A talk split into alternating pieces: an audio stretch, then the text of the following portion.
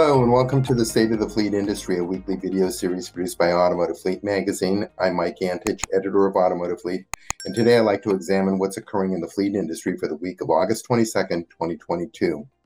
And as you know, the theme of this video series is to cover developments in the fleet industry on a week by week basis. And with that said, a lot's been happening. And on the positive side, gasoline prices are continuing to fall.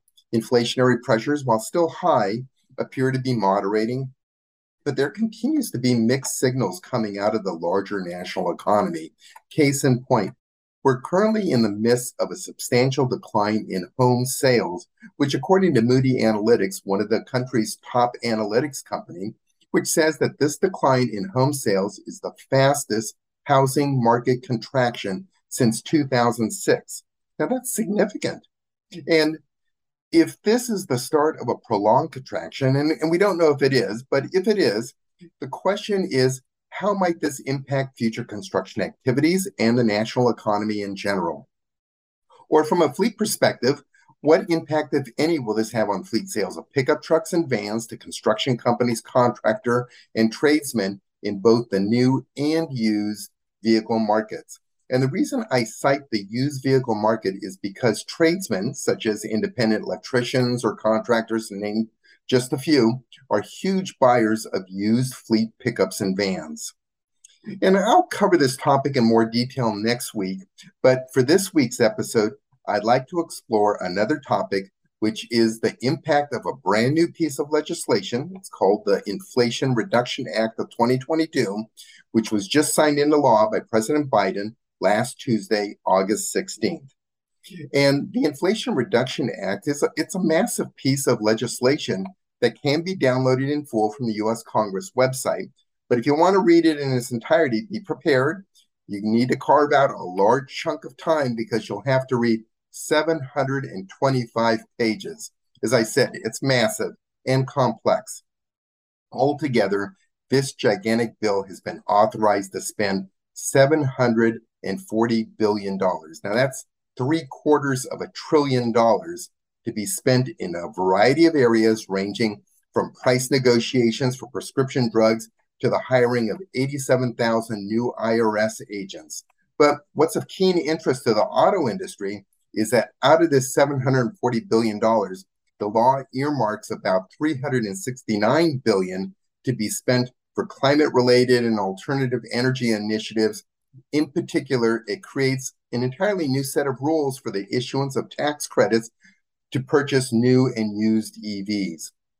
And as a result, the automotive industry is scrambling to analyze how they can benefit from this new law and how its provisions will impact its dealers and customers.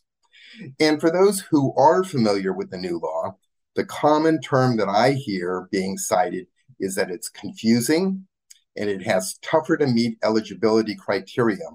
I mean, already industry associations, dealers, and OEMs are asking for more guidance from the federal government, in particular the IRS, on how to interpret the law.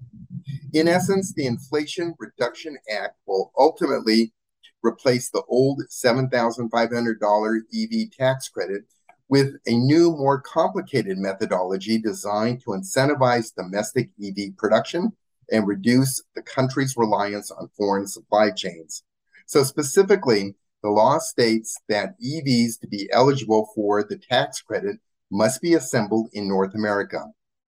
In addition, the law stipulates additional new eligibility restrictions based on a vehicle sticker price, a buyer's income, and the sourcing of components and rare earth metals to manufacture the batteries, all of which will take effect January 1, 2023. So, for instance, the new law allows OEMs to offer a tax credit if an, uh, if an EV meets certain conditions. One condition is that it will need to be built with minerals and rare earth metals that are extracted or processed in a country with which the US has a free trade agreement. So, for example, the US does not have a free trade agreement with China, which is the number one exporter of these rare earth metals. But the US does have free trade agreements with other exporters of rare earth metals, such as Australia, South Korea, and Canada, along with 17 other countries. So, to be eligible for the EV tax credit, OEMs who have supply chains emanating from China will have to reconfigure their sourcing agreements to other countries with which the US does have free trade agreements. A second condition is that an EV to be eligible for tax credits need to be powered by a battery that includes a large percentage of components that are manufactured or assembled in North America. So let's break this down further. The assembly requirements stipulated by the Inflation Reduction Act will actually reduce the number of EVs eligible for tax credits from 72 models down to only 22 models, according to estimates released by the federal government.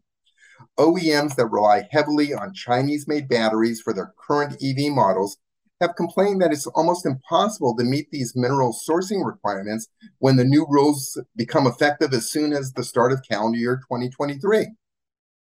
If an OEM is unable to change its battery sourcing, then these EVs will be disqualified from receiving an EV credit.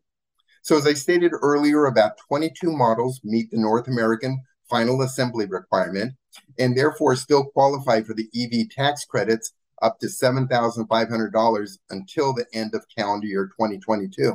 However, as I said, this number is uh, of eligible models will most likely even further be reduced when the new sourcing requirements for batteries take effect at the start of calendar year 2023.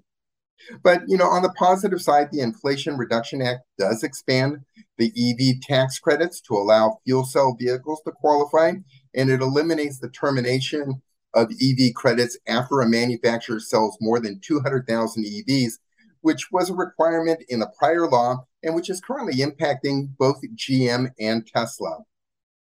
But the revised eligibility requirements for an EV tax credit broaches a much bigger question. If an EV is ineligible for tax credits, how will this impact that EV's total sales? Will customers still buy it or instead purchase an alternative EV that is eligible for tax credits? Could there be an unintended consequence of this law? Will EV adoption be slowed if many EVs vehicles don't qualify for the tax credit? The reality is that without the EV tax credit, there remains a significant disparity in price between a comparable ICE vehicle and a battery electric vehicle, which financially may force some consumers to have no choice but to acquire an ICE vehicle simply because they can't afford the higher EV price. And these are all legitimate concerns, but in fairness, it is still too early to definitively determine the impact of the new EV tax credit restrictions on end user demand and buying inclinations. Only time will tell. So, for instance, you know, there are ways around this. OEMs whose EVs do not qualify for the tax credit, there's nothing to preclude them from offering their own fleet incentives to stimulate sales. And the IRS has issued preliminary guidance on the transition from the old EV tax credit to the new methodology to receive an EV tax credit. And according to the IRS, EV buyers can still qualify for the previous $7,500 tax credit with no restrictions on the vehicle's MSRP, buyer's income, battery content, or origin of final assembly if they have a written binding agreement to purchase a qualified vehicle before August 16th, which is the effective date of the Infl- Inflation Reduction Act. And I'm sure once this new law is fully analyzed by the automotive industry, there'll be many more gray areas that come to, into question. And as they say, the devil's in the details. So, with this as my final observation, I'd like to conclude my State of the Fleet Industry presentation for the week of August 22nd, 2022. And I'd like to thank you for watching.